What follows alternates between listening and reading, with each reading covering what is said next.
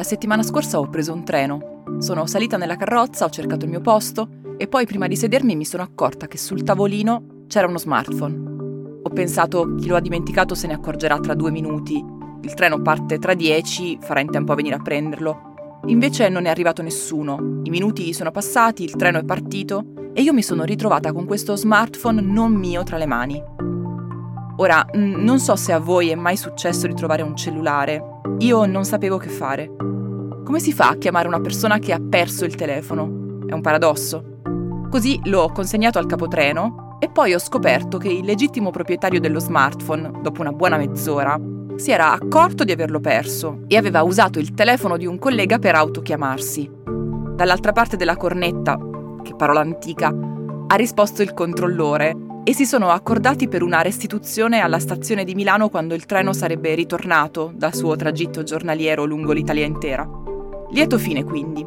Eppure io da giorni mi chiedo come sia possibile dimenticarsi dello smartphone, un oggetto che è quasi un'estensione del nostro corpo Secondo uno studio americano, in media ognuno di noi controlla il proprio telefono almeno 150 volte al giorno. Se escludiamo le 8 ore che più o meno passiamo dormendo, questo significa che diamo una controllatina al telefono ogni 6 minuti.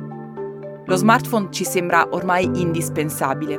Eppure, anche se oggi appare impossibile, un giorno anche lui andrà in pensione, raggiungendo il paradiso degli oggetti dimenticati, insieme alle cabine telefoniche e ai telegrafi. Non sappiamo quando, ma prima o poi succederà. E anzi, la tecnologia che potrebbe un giorno rimpiazzare gli smartphone è stata presentata pochi giorni fa. E, sorpresa, non è un telefono. Sono Francesca Milano e questo è Coffee News un podcast di Cora Media promosso da Allianz.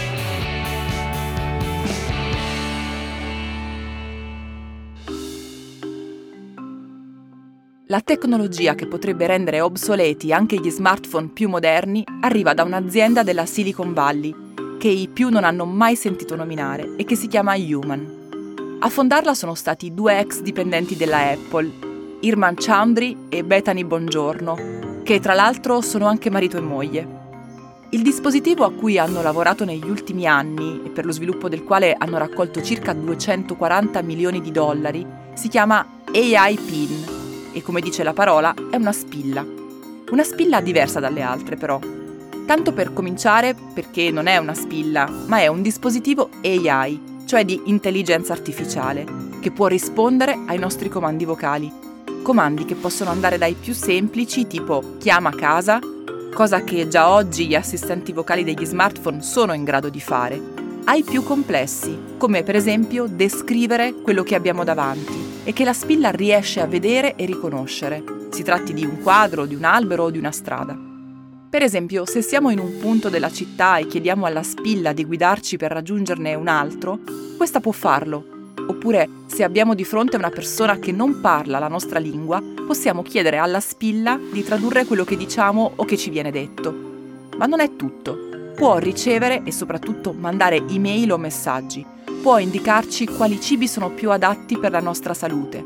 Può dirci quante calorie abbiamo ingerito, monitorare i nostri dati sanitari e guidarci in attività che possono migliorare.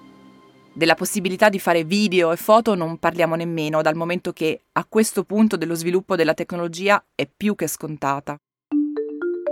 Non è chiaro quando la spilla sarà messa in commercio, anche se l'azienda Human ha fatto sapere di voler iniziare le vendite già l'anno prossimo, con un prezzo base di 699 dollari. E non è nemmeno chiaro se e come il dispositivo avrà successo, dal momento che l'arrivo di AI PIN comporta un radicale cambio nelle abitudini degli utenti e non pochi problemi in termini di privacy o anche solo di adeguamento dei piani tariffari.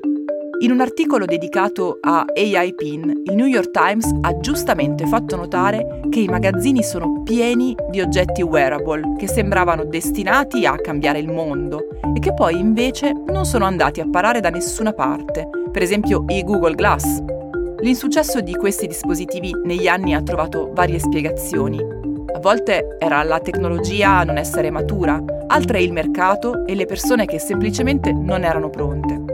Non sappiamo se con AI PIN le cose andranno in modo diverso, non sappiamo se questa nuova tecnologia ci cambierà la vita o la attraverserà come una meteora senza lasciare alcuna traccia.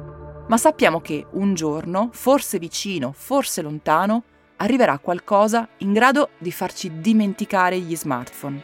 A casa, su un treno o sul fondo di un cassetto.